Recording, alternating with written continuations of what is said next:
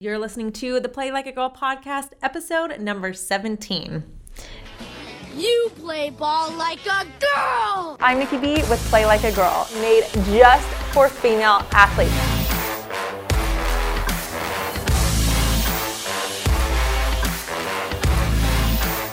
I can be a girl in a man's game, a diamond in the dirt. Hello, everyone. Welcome to the Play Like a Girl podcast. I'm your host, Nikki B. Here at Play Like a Girl, we aim to encourage more confidence in young women who play sports and give them the necessary tools and advice to have an amazing career in sports and beyond. If you are a young woman who plays sports and lives an active lifestyle, or you know one of these young women, I am so excited you are here. Each week, we will either bring you a guest in the sports world or have a roundtable discussion of the many taboo and important topics in the world of female sports. Are you with me? Let's change the game. Before we dive into this episode, I want to share the review of the week. We want to start sharing these reviews, so be sure to leave a review with your name and IG handle to get a shout out. This week's review comes from @unorganized_lost, who writes, "There have been so many incredible guests already sharing their knowledge in sports on the sports world.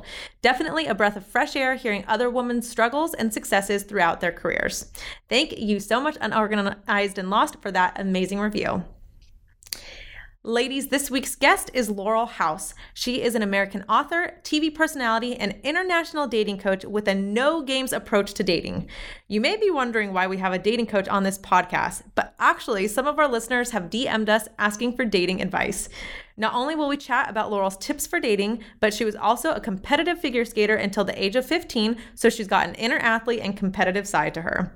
After listening to this podcast, I have no doubt you'll be able to navigate hard conversations, own and be confident in who you are, love vulnerably, do anything your heart desires, and not take no for an answer. She opens up about not having a life outside of skating until she was 15, being bullied in junior high, overcoming adversity, and how she knows she's not perfect and that she doesn't want to be. All right, Plug listeners, please give a warm welcome to our guest today, Laurel. Thank you so much for hopping on the podcast today. Thank you for having me. I am so excited to interview you because you are like, oh my gosh, not just a dating coach. I feel like you're like a life coach, and I'm so excited to dive into all of this stuff with you because I think, I mean, of course, dating is a big thing for, you know, high school, college girls. So I think it's going to be an important topic for us to cover. But before we dive into all of that, something I like to do with our guests is some rapid fire questions so they can get to know you a little better. Okay. So you're ready? Okay. First one, where do you currently reside? I live in LA. I was actually born in LA, so, and that is Los Angeles, not Louisiana. Perfect. So grew up there and currently live there. What sports did you play growing up? I only played. I didn't play. I was I was a figure skater. So I was terrible at group sports, but I was a figure skater all by myself. Yes. Well, when I messaged you, I was so excited to hear that you were a competitive ice skater. I think that is so cool. Yeah. And you're our first ice skater on the podcast, so can't wait to talk about that. But next question, what is your favorite quote? So it's less of a quote and more of a mantra, and it is, "You've got this." Oh, and it's what I tell myself whenever I have social anxiety and public speaking anxiety and a lot of other anxieties. So whenever I am at all anxious, I just repeat it in my mind over and over. You've got this. Love that. That is so good, especially for our young girls. Okay. And then what is one of your superpowers? To get people to expose their deepest, darkest to me upon meeting it immediately. It's just like all of a sudden I know their entire life history. The number of times that people have said to me, "Oh my God, I don't know why I'm telling you this. I've never told anyone this before." I'm like, yes, I know. That's what I do. That's awesome. So you're just someone that people can immediately trust. That's like such a good quality to have. Okay. And then finally, who is your favorite athlete? Michael Phelps. And it's not necessarily, obviously, he's an amazing athlete, but more than his athletic ability, it's about who he has shown up to be in terms of his openness, his authenticity, his revealing of his humanity, especially lately. He's been doing these commercials about about depression and about seeking therapy and how that helped. And I really admire someone who is able to unapologetically be vulnerable. Right. I know. I love that too. And I think it's so important, especially, you know, I think a lot of times men feel like they need to be, you know, like this guy, not show emotions, you know, big macho guy. So the fact that he's come out and said that and, you know, like you said, expressed that, I think is just absolutely amazing. Which is actually really interesting that you would say that, because right now my clients, you know, I'm a dating and empowerment coach, and about 70% of my clients currently are men.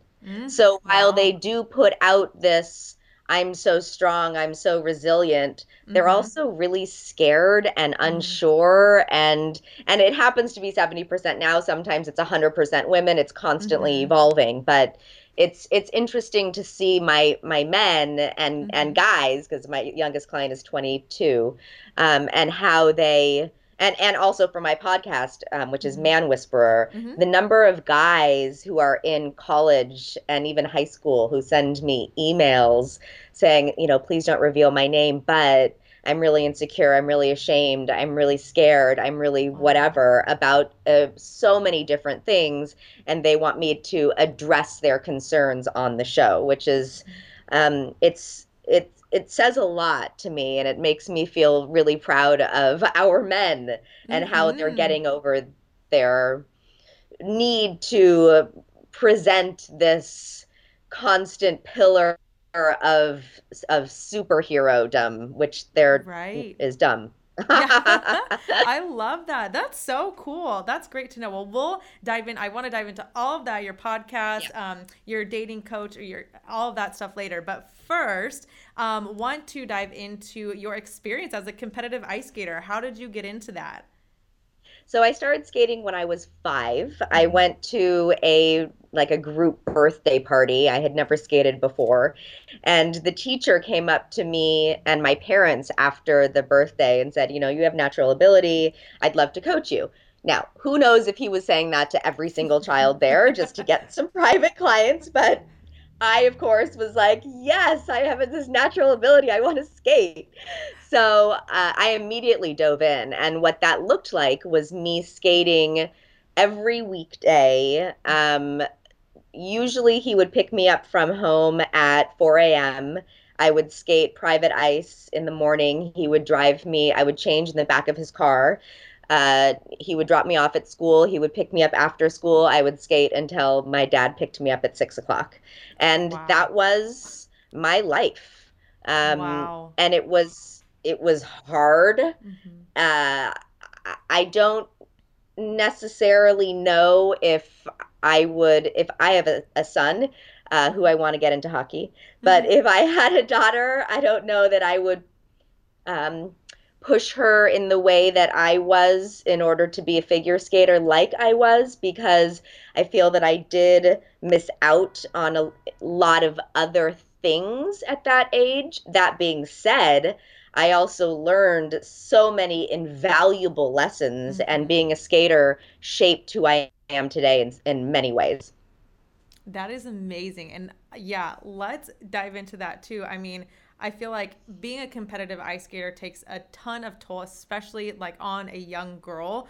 So what was that like for you? And you said, you know, there are pros and cons with it, but was, cause you ended up quitting, I think at 15, was that an easy decision for you, or what were kind of, you know, your pros and cons weighing that decision? For me, I got to a point where I didn't want to be an Olympic skater. And my coach, that was what he wanted from me. So he actually said to me, look, you either need to quit skating or quit school. And I decided to quit skating. I was terrified to tell my parents that I wanted to quit, because I thought that they also wanted me to be an Olympic skater. But when I told them, they immediately were like, great. That's what you want. Okay. And it was such a relief to have their support around that. The reason I wanted to quit was because, and I also understand this, but my coach always put me in competitions where I was not good enough. So I lost every competition I entered. And I don't mean I lost like I got second place. I lost like I got dead last, because I was just competing with people who I shouldn't have been competing with. They were not, I was not at their level. And every person is motivated by a different type of energy. Like Jillian Michaels, the personal trainer, she is known to motivate people through pushing and anger and toughness and telling people that they're terrible and that that's going to motivate them to do better. That is not me. When I am shown repeatedly that I'm not good enough, for a while it'll be like, oh, well, I'm going to show you what I can do. But after 10 years of losing over and over, I started to develop a lot of anxieties, a lot of insecurities. I was very sad. I got very angry. And I just, I was not happy. And I needed a different motivation than what I was given. At that age, I didn't know to communicate that to my coach. He probably would have done things differently, but I was the star at my rink. Everyone thought I was the next big thing. So they treated me like a star, and then I would go and compete and I was the loser. So that huge dichotomy was really hard for me to deal with. I'm sure. And I want to talk about that too. How did you, at 15 years old, get kind of over that and get your, because I think that takes a toll on your mental and, emotional well-being. So how did you get over that and just become, positive? Because I feel like you're a very positive person just by talking to you. And then the other thing too is I feel like a lot of times when athletes quit anything or they stop playing or competing, they have this identity crisis. So did you go through that, and how did you overcome that? Yeah, I was just completely an ice skater. I didn't have many friends. And that was also because my coach picked me up from school after school. So I didn't have opportunities to really develop many friendships. For me, friends were give or take. And I have actually, throughout my life, I realized that I have not valued my friendships, because that's how I learned about friendships. And so when I quit, it also was actually a good time in my life to quit, because since I was a little bit of an outcast in junior high school, I was heavily bullied to the point where I was thrown in the trash. I was what's called pantsed, where people would come behind you and pull your pants down everywhere I walked. So I would have to hold my pants up in order for them not to pull them down. I was beat up. I had death threats every day at home. And it was terrifying, obviously. And when I quit was also the same time that I moved from junior high school to high school. And because of that, and I also, as an athlete for my life at that point, I hadn't gone through puberty. I was very far from going through puberty. So I was really short, and I had no boobs, and I had these massive thighs because I was so strong, because I was a jumper and a spinner. So I had these just hugely developed muscular legs.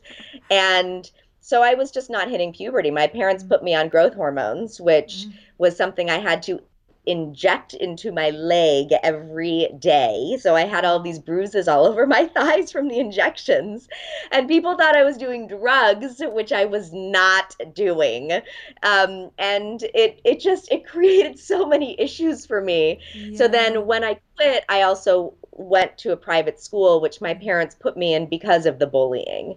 And so I was able to, yes, I went through an identity crisis, but I also then suddenly started to develop and came into my own physically and emotionally. And I was became pretty all of a sudden, which I hadn't been before. I was the wallflower. I was awkward. I was little. I was just weird. And all of a sudden all the boys liked me, and I was really, cool, and I became a dancer, and I was the head of the drill team, and so that allowed my identity crisis to be softened a little bit as I went into a new identity. So the timing worked out really well. Right. We'll talk about that. I had no idea about all the bullying that you went through, but I think if you're willing to share, like, what is your best advice for girls that are going through that? Because I'm sure there's some listeners out there who go through that. You know, kids can be mean at times, but what is your best advice for that? Because it is hard. Like, I know, like, it's hard. I know from time to time I was bullied when I was younger, but. And I think a lot of kids are, but maybe not to the extent that you were, but there's kids out there. So what's your best advice for them? Yeah. First of all, you're not alone, and don't pretend that you are. I was so scared of my bullies. I would throw up every day at school. As soon as I got to school, I threw up because I had so much anxiety around being at school.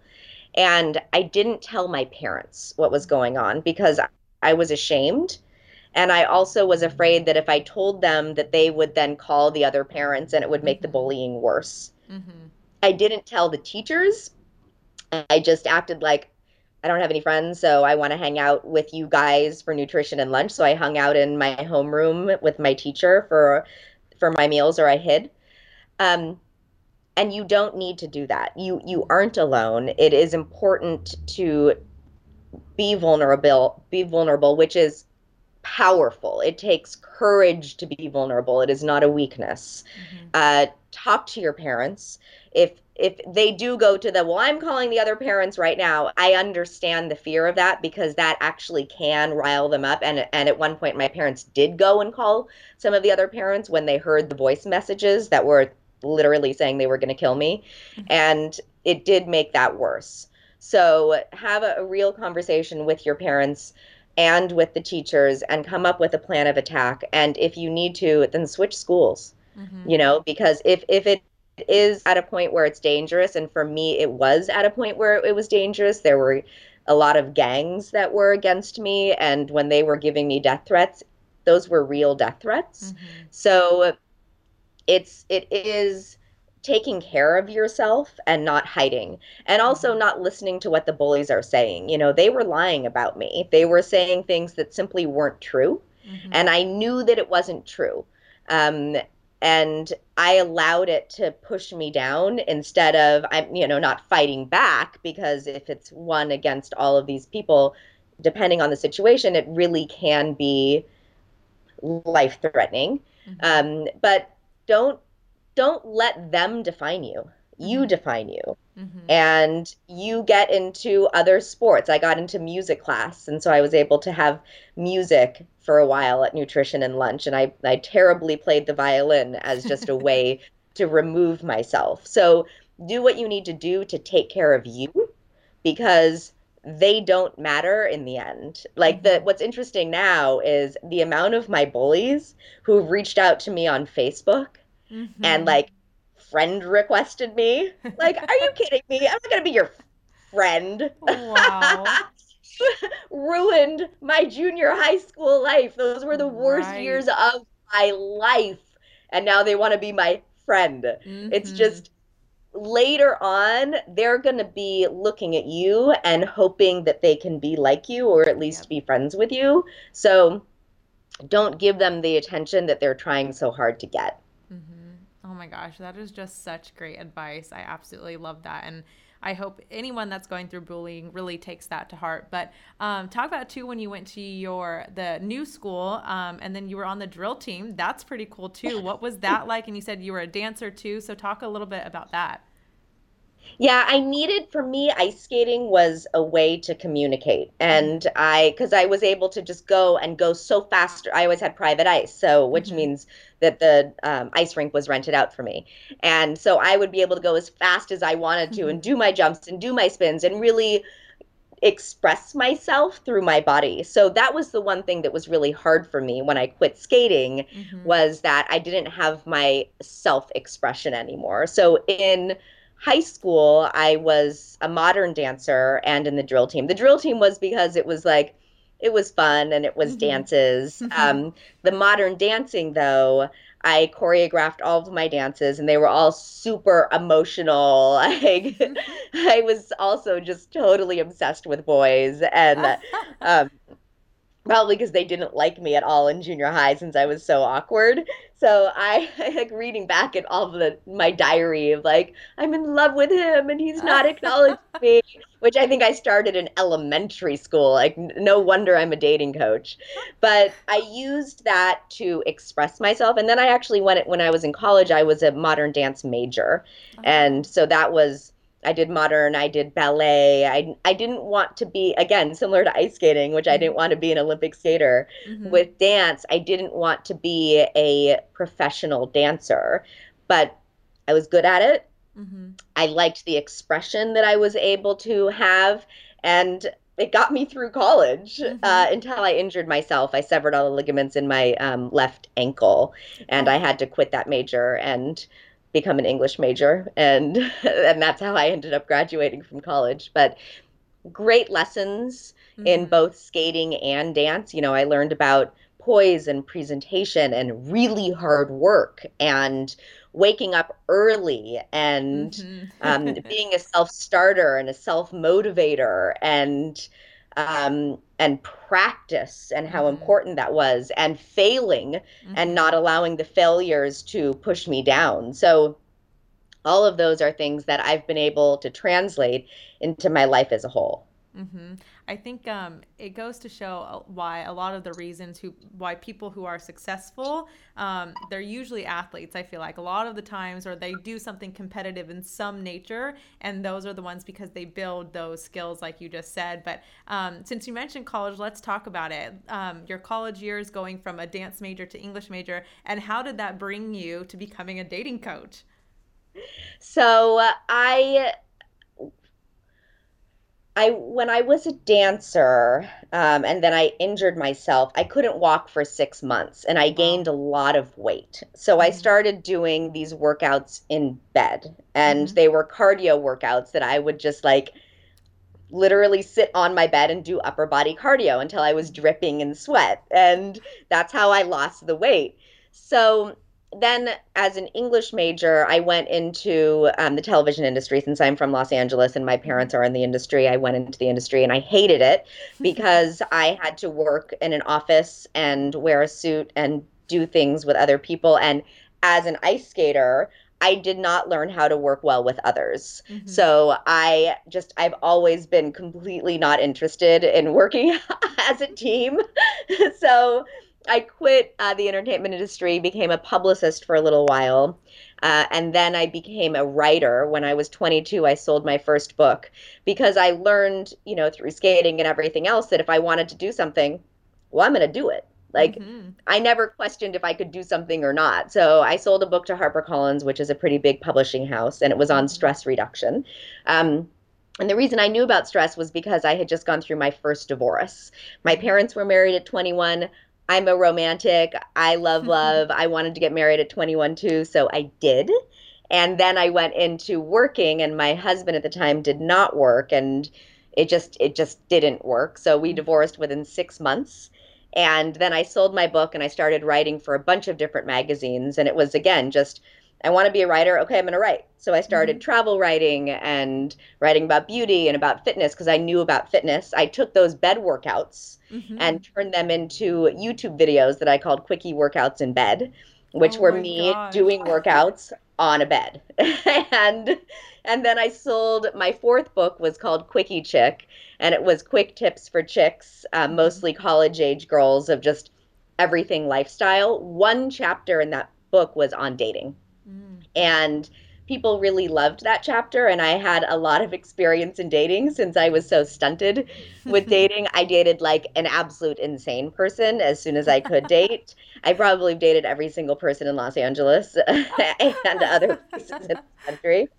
And I loved talking about dating, so I started then doing videos about dating where I would talk about, these are my mistakes, don't make my mistakes, do this instead. And people started reaching out to me and asking for my advice. I was giving my advice for free constantly and realized I think I can charge for this. Someone called me a dating coach, and I really liked the idea. I always knew that I wanted to work for myself and I wanted to work from home because both of my parents worked and they worked out of the house, and I was raised primarily by a housekeeper. So I wanted to be able to raise my children. Mm-hmm. And as a dating coach, I'm able to be at home on the phone or on video Skype talking to my clients who are all over the world. I make my own hours. I make my own money. You know, if I choose not to work, then I'm not making money. Mm-hmm. I can take as much time off as I want. And I've created a lifestyle that's really great for me. And now I've been a coach for 10 years, and I wrote a book on dating called Screwing the Rules, and I developed my podcast, and I was on Famously Single on E, which was a show where I coached celebrities, and I'm on TV a lot as a dating coach and in magazines, and it's been a really fun career for me. Mm-hmm. Oh my gosh, it sounds like it. I just think it's so cool. I mean, not to say Nike's slogan, but like it seems like to me, it's just do it, yeah. And that's what you've done. And I absolutely love that about you. I think that is so cool. And you have had a successful career with all the media publications, networks, books that you've had. What would you attribute all of this success to?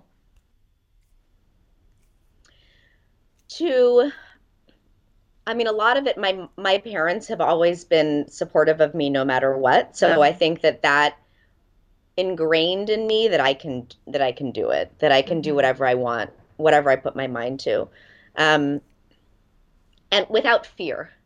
So it's when I decided to write a book, I didn't know what that meant to write a book, but I just started writing a book, and I sold it, and I was paid a lot of money to write it.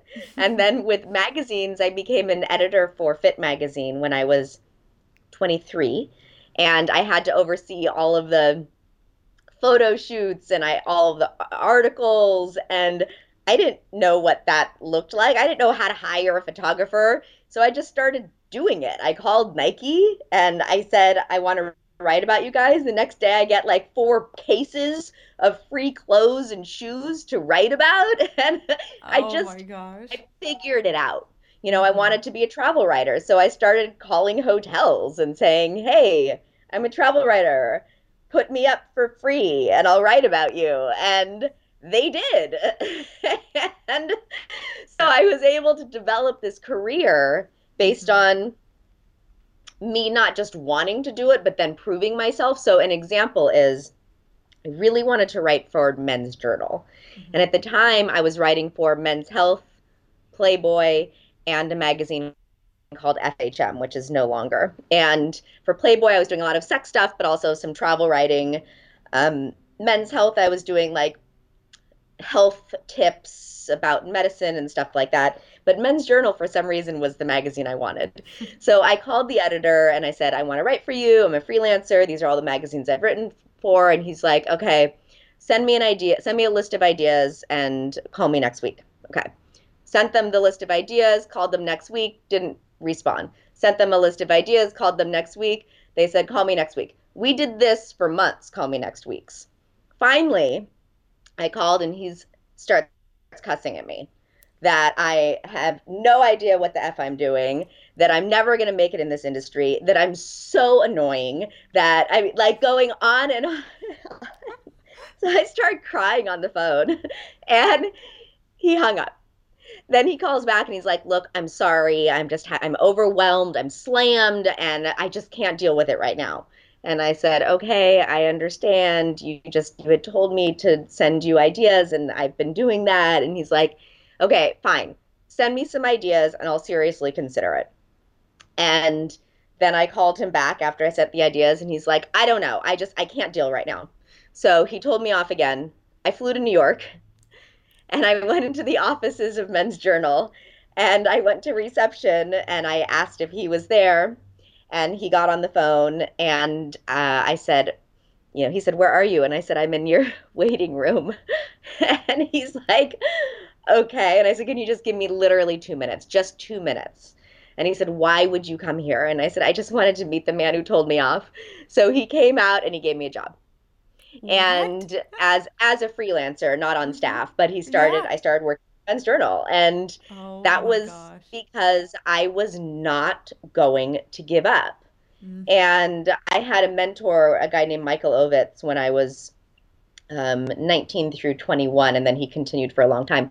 He started a agency called CAA, Creative Artist Agency, which all of the people, you know, Tom Cruise and everyone were in. And then he was the head of Disney. And I reached out to him and said, I want you to be my mentor. I want to interview you. And he was like, okay. So that's how he became my mentor. So it was just, I constantly was. And then I remember him telling me once, you know what I like about you, Laurel? And I was like, no, what? And he said, you don't care who I am. And I said, well, you're Michael. Like, you're just a guy. And he's like, right. Everyone else bows down to me. Everyone else is afraid to talk to me. But you're not. You just call me. You tell me if I'm frustrating you, you tell me. Like, you are so real with me, and that's what I like about you. Mm-hmm. And I've taken that and woven that through my career and my relationships. And I think because of that, because I don't have the intimidation factor, and I don't believe that anyone is better than me. Not that I think I'm that amazing. I think that every single person has something to bring to the table, as long as you show up with what you have to bring. And that's in dating, and that's in business, and that's in everything. And this is why now I've been proposed to 10 times, and I've been married several. And it's because I believe I'm great, and I believe everyone else has the ability to be great too.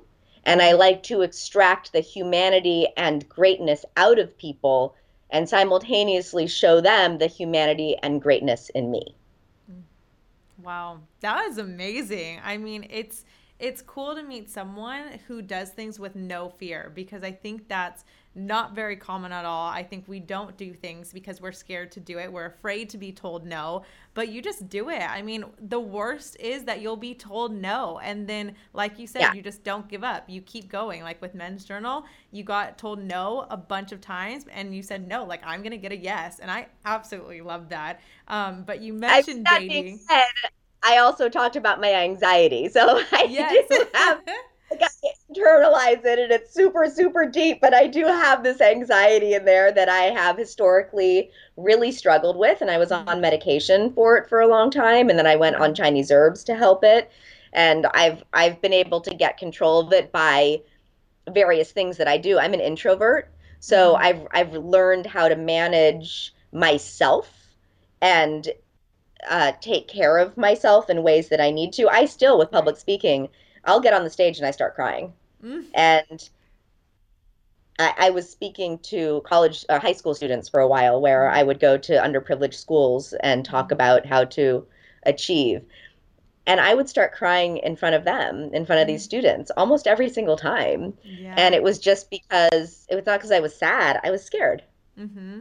Well, I think it's, I've been told a few times before, if something scares you, you should do it. Like, whatever makes you fearful, you should just dive right in and do it. And like, because you never know what the outcome can be. You never know. Like, I'm sure for you, when you go to speak to these high school students, as much as you are scared to public speak, you could have changed someone's life, or, you know, multiple kids' lives. And so you have to remember, you know, I'm going to be, who can I help? And if I don't do this, who am I taking that away from? You know, who am I not going to help because I'm scared? And it's also like with TV, I've been on TV hundreds, if not thousands of times.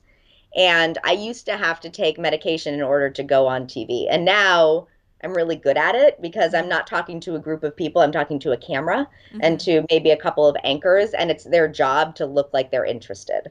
Whereas with a group of people, you know, they might be, everyone might be on their cell phones or like, you're wrong. You know? But on TV, they're paid to make me look good. And so I do.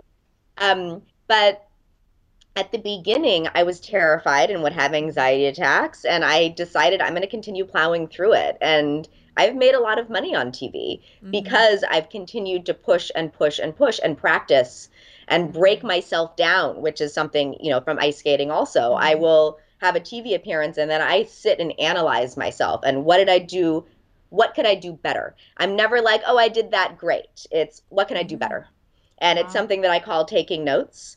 I would even talk to the producers and they would say, you did a great job. Thank you. But what can I do better? Well, I think it's so true. I mean, always striving to be better within, whether it's sports, whether it's, you know, anything that you do career-wise, even in relationships. I love that. And let's dive into relationships. What is your, I mean, I'm sure there's thousands of things you can talk about, but overall, what's your best dating and love advice for our high school listeners, college listeners, and then post-college? Because I feel like it may be different at each age. You know, I would say that no matter what age, from junior high until you're 75, it is be confidently, vulnerably, unapologetically you without a fear of judgment. And that means, you know, we're all dealing with our stuff. We all have our shame. We all have our insecurities. We all have our not good enoughs. We all have our fears. We all have our whatever it is. And we're all different, different but equal. And so it's embracing what makes us different, embracing our quirks, like I'm super quirky. I talk about being an introvert. I talk about my weirdnesses. I show them because I'm so far from perfect and I don't want to be perfect.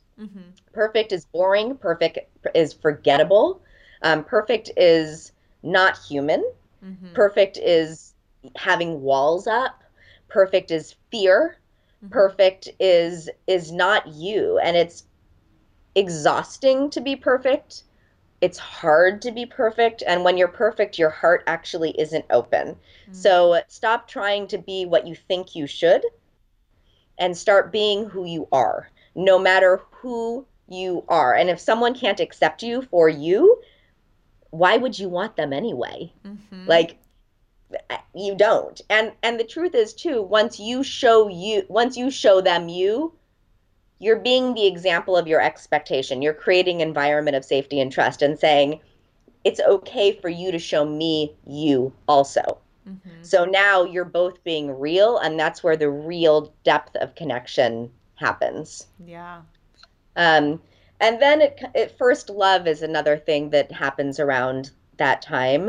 And I know my first love, I was in high school, and the thing that's so interesting about first love is the reason why it feels so strong. And I still struggle with feelings of first love. And so many of my clients are like, I'm never going to have that first love feeling again. And I'm like, you're right. Because that's the first time you ever felt that love. It's the first time you ever felt an emotion. The first time you ever feel an emotion is the most powerful feeling that you're ever going to have. It's like, the first time I ever had, white truffles, which is not very common of a food, but it's my favorite food now. The first time I've ever had white truffles, it was like an experience. It was so mind-blowing. I will never forget eating them because it was the first time I ever exposed myself to that food. They've never been as great. They're amazing. Never been as great as the first time I put them in my mouth. Same thing with chocolate. Same thing with whatever it is that you love. The first time you had it was the best. After that, it's still great, but nothing compares to the first time. So, sorry. Yeah. Wow. No, that is so true. It's funny because I feel like, gosh, that is so true with anything. Like the first time you have something, it's amazing. And then like you said, it's great, but you're like, dang, it's not as good as the first time I had it. So I think that's and it's okay to accept, like, it was the first time and you're not going to have that feeling again. And it's okay to accept that. And it's also like my first love, not that great. Yeah. You know, it was, if I look at it and compare it to relationships I've had since, not that healthy, not that nice, not sure why I put so much weight on that one, except that it was my first time that my heart was tapped and that I felt that feeling. And so, you know, give yourself permission to feel it, and when it ends, because it probably will end, don't feel like it's the end of the world. Yeah. There will be more. It won't feel that powerful again, but it will feel better. Right. It'll feel calm. It'll feel healthy. It'll feel like relaxing. It'll feel like putting on your coziest pajamas and getting into a cloud of a bed after being awake for 5 days and running on your feet. It will, relationships will feel better. They might just not have that feeling all of the time. Know that you'll feel it again, but in a different and improved way. Yeah. Oh my gosh. That is so true. I love that. And what about, because we kind of mentioned your first love, it probably won't last. So one thing is, I think a lot of times what happens in their dating lives and relationships, it's hard to separate it from, you know, other things in their life, especially sports, and just like getting their mental side and emotional side right for in their sport. So what's your best advice for kind of separating the dating life from, you know, keeping a positive attitude when they have to train, have to play their game, all of that? You know, this is what life is going to look like, is compartmentalizing. And life is not perfect. Things infrequently go right. So it is saying, okay, like everything in your life is not going to be right generally at the same time. And that's okay. And that's normal. And so it is sort of training yourself when you're young, when you're having these extreme feelings, that, okay, I'm going to put this love situation in this box right now. And right now I'm going to deal with my training. Right now I'm going to deal with my school. Right now I'm going to deal with my whatever else I need to deal with. And it is very easy to say, and it is very hard to do. And you need to start practicing doing that and not allowing your entire life to be defined by any one thing. It's like when people say, they come to me and they're like, I want a guy who's hot. And that's all that I care about. And I'm like, great. What if he is a jerk? Well, of course I don't want that. Okay. What if he is mean?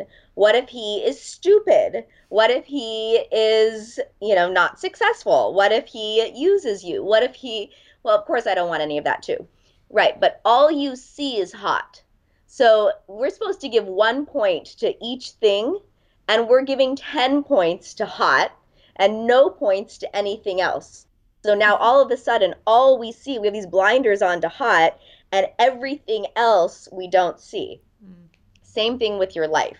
If all you see is your relationship, and you allow the feelings in your relationship to take over everything else in your life, then you're not going to be able to enjoy all of the other many great things that are happening. Give 1 point to your relationship, 1 point to your sport, 1 point to your school, 1 point to your family, 1 point to whatever else is important to you.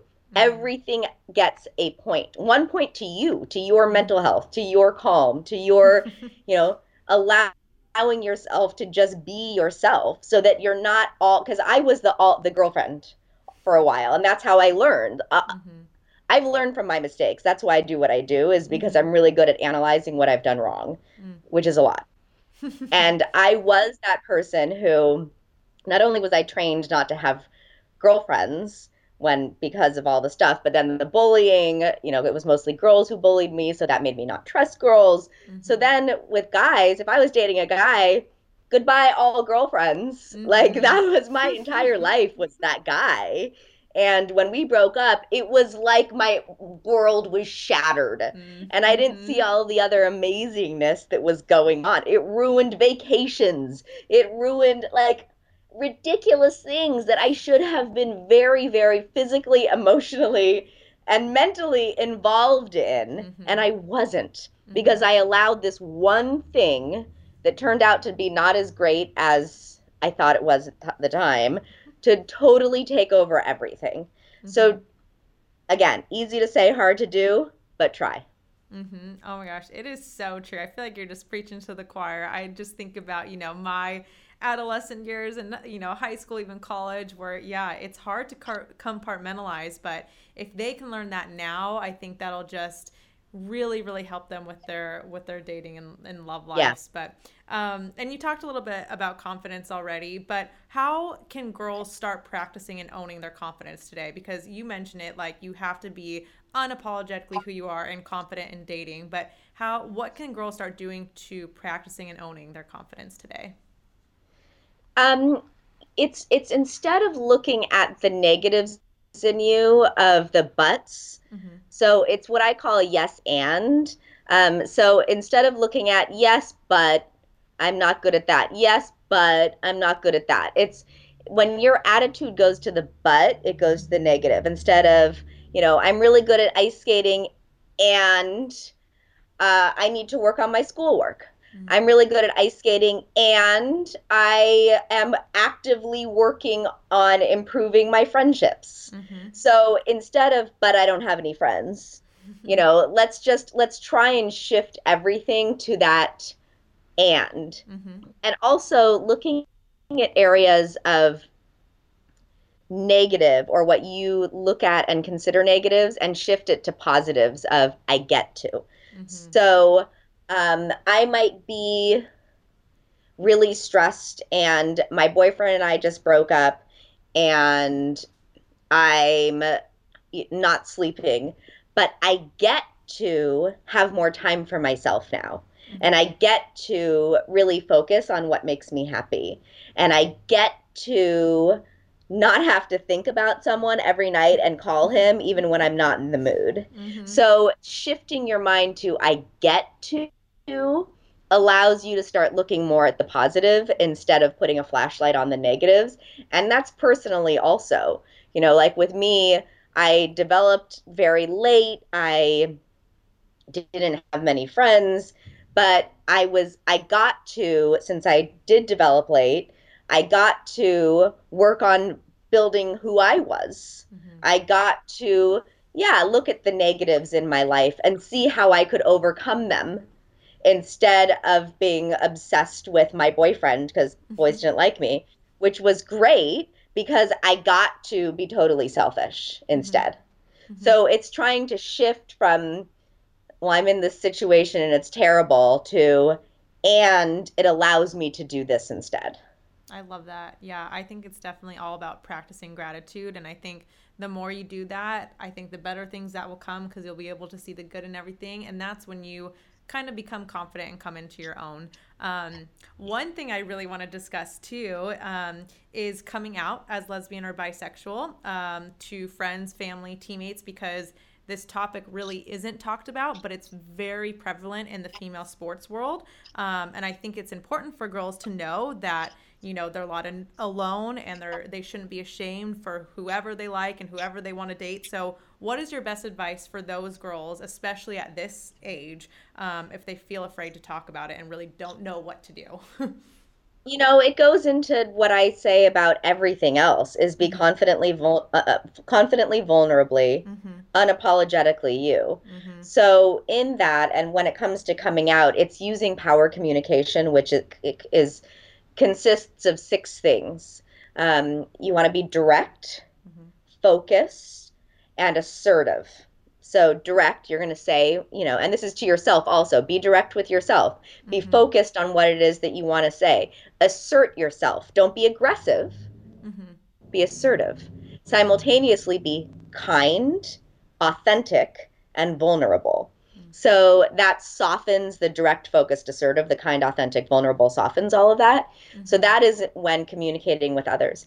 And if someone doesn't accept you or makes you try and feel bad, then they're not your friends, mm-hmm. And if it's your parents, then they'll come around eventually. Mm-hmm. And you just don't need to talk about it with them. But you can say confidently, vulnerably, unapologetically, not with aggression, not with anger, this is who I am, and this is how I choose to live my life. And, I'm sorry if you can't accept it right now, but I would hope that you would still be able to love me underneath. Mm-hmm. So, my son is 3.5, And I was angry at him the other day because he was being a 3.5-year-old boy and not behaving and not listening. And after he came up to me and he said, "Mommy, do you like me? Do you still like me?" And I said, "Of course I love you." And he said, "Yes, but do you like me?" Aww. And I said, "Yes, I will always like you. I'm also angry at you, and I will always like you and love you. I also don't understand you right now, and I also like you, and I will always love you." So it is allowing yourself to have conversations with other people where you get specific about it. Okay, I understand that you don't understand me. Mm-hmm. Do you still love me? Yes. Okay, great. That's something. Right. You know, so it's getting into what are the actual feelings, not the emotions around it. Emotions are irrational. Emotions are thoughtless and careless. Feelings are what are under the emotions, and that's what we need to get to. And the facts underneath that too. You know, mm-hmm. I like you. I love you. I don't understand you. I'm disappointed. I'm hurt. I'm whatever it is. Fine. That's your stuff. Mm-hmm. But as long as we have an understanding of where we are, that's good enough for me for right now. Mm-hmm. Gosh, that's great advice for any relationship, I feel like, no matter who it's with. I'm going to take that in all my relationships, even friendships and, you know, parents and my husband, all of that. That's amazing. What about, we had a question from one of our listeners, any dating tips and advice for gay women, especially as an athlete? I don't know if it may be, you know, your advice may be different for gay or lesbian relationships. Maybe it's not. I think it may be the same exact thing you said. It's exactly the same. I have clients who are gay, straight, and absolutely everything in between. Mm-hmm. And I give them all the same advice. Mm-hmm. So everything that I'm saying is what you should do. Love that. That's amazing. What about any final thoughts that you have on ice skating, on creating a successful career in what you love, dating advice, any final thoughts or advice for our listeners? You know, I would look at in love, in work, in sports, in life, there are going to be a lot of downs. And there also, if you extract the lesson, then it will allow you to move forward. Mm-hmm. If you don't extract the lesson, then those downs are going to keep you down. Mm-hmm. Lessons push you up. So it's looking at the downs and saying, okay, well, what did I learn? Mm-hmm. Yeah, that sucked. Yeah, that hurt. Yeah, that was disappointing. Yeah, it made me ashamed. Yes, I'm embarrassed. Yes, you know, whatever it is. And, right, now going back to the yes and I learned. And so it's what I call the U strategy, the letter U. Mm-hmm. So it's positivity. I'm glad that I did this thing. I'm proud of myself for trying. And then going down to the negative, and I screwed up, or they hurt me, or I didn't know, and this happened. And then going, this is a U. This is not a like weird angled thing where you go into negative. So positivity down into some vulnerability, the negative, and then going back up, I learned. Mm-hmm. And in that I learned, it allows you to extract the lesson, think about the positive. And this is something that you can take away when it comes to any difficult conversations with people. Mm-hmm. Use the U strategy. Thank you so much for being there. I'm really struggling with this. And if we can get on the same page, it'll be great because of this. So using that you allows you to shift your mind, shift conversations, and shift your life. Mm-hmm. Gosh, oh my gosh, I love that. I think you just gave so much great advice. I mean, I'm going to take away so many things, so I hope our listeners do as well. Final question for you. What does playing like a girl mean to you? It means kicking ass. I mean, it means being totally yourself. It means doing whatever you want. Like, it's, as I had said earlier, guys, girls, men, women, we're all different but equal. Mm-hmm. And it's utilizing your differences and using them as strengths, mm-hmm. not weaknesses. Mm-hmm. So whatever it is that your strengths are, focus on strengthening your strengths, mm-hmm. not strengthening your weaknesses, and definitely not allowing your weaknesses to pull you down. Mm-hmm. Strengthen your strengths. Allow yourself to shine, because playing like a girl, women who realize they deserve more will get more. Mm-hmm. So as soon as you believe, you'll get it. Mm-hmm. And that's what you need to do. Oh my gosh, I love that. Thank you so much, Laurel, for coming on the podcast. I appreciate you, and I hope our listeners love this as much as I did. Thank you so much, you guys. If you loved this episode, please share it with a friend who you think will love it too. If you have just a few minutes to leave an honest review on iTunes, we would appreciate it more than you know. You can also send any questions or topics you'd like us to cover by sending us a DM on Instagram at PlayLikeAGirlMP. We want to know what you want to hear. Before you go, screenshot this episode and tag us at PlayLikeAGirlMP so we know you're listening alongside us. Thank you so much to listening to episode 17 of Play Like a Girl. We hope you come back for more. Once again, I'm Nikki B, and remember to never stop playing like a girl. You play ball like a girl!